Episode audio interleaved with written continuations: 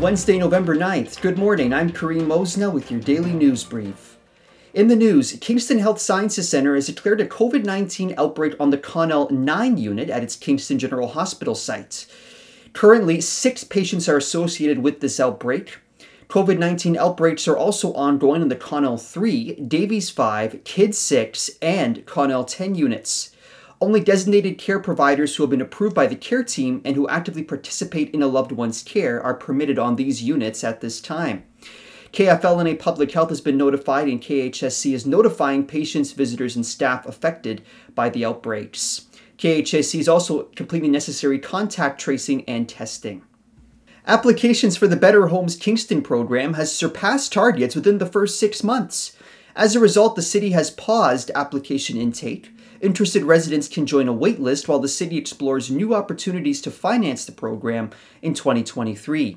Manager of the city's Climate Leadership Division, Julie Salter Keane, says this program was intended to run for four years, yet within the first six months of launching, we surpassed our four year target.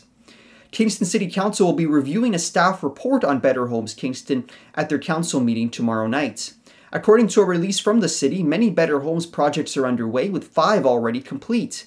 Better Homes Kingston is a local improvement charge financing program providing participating homeowners the opportunity to receive up to $40,000 in zero interest loans to complete retrofits that reduce greenhouse emissions. To date, 449 applications have been received.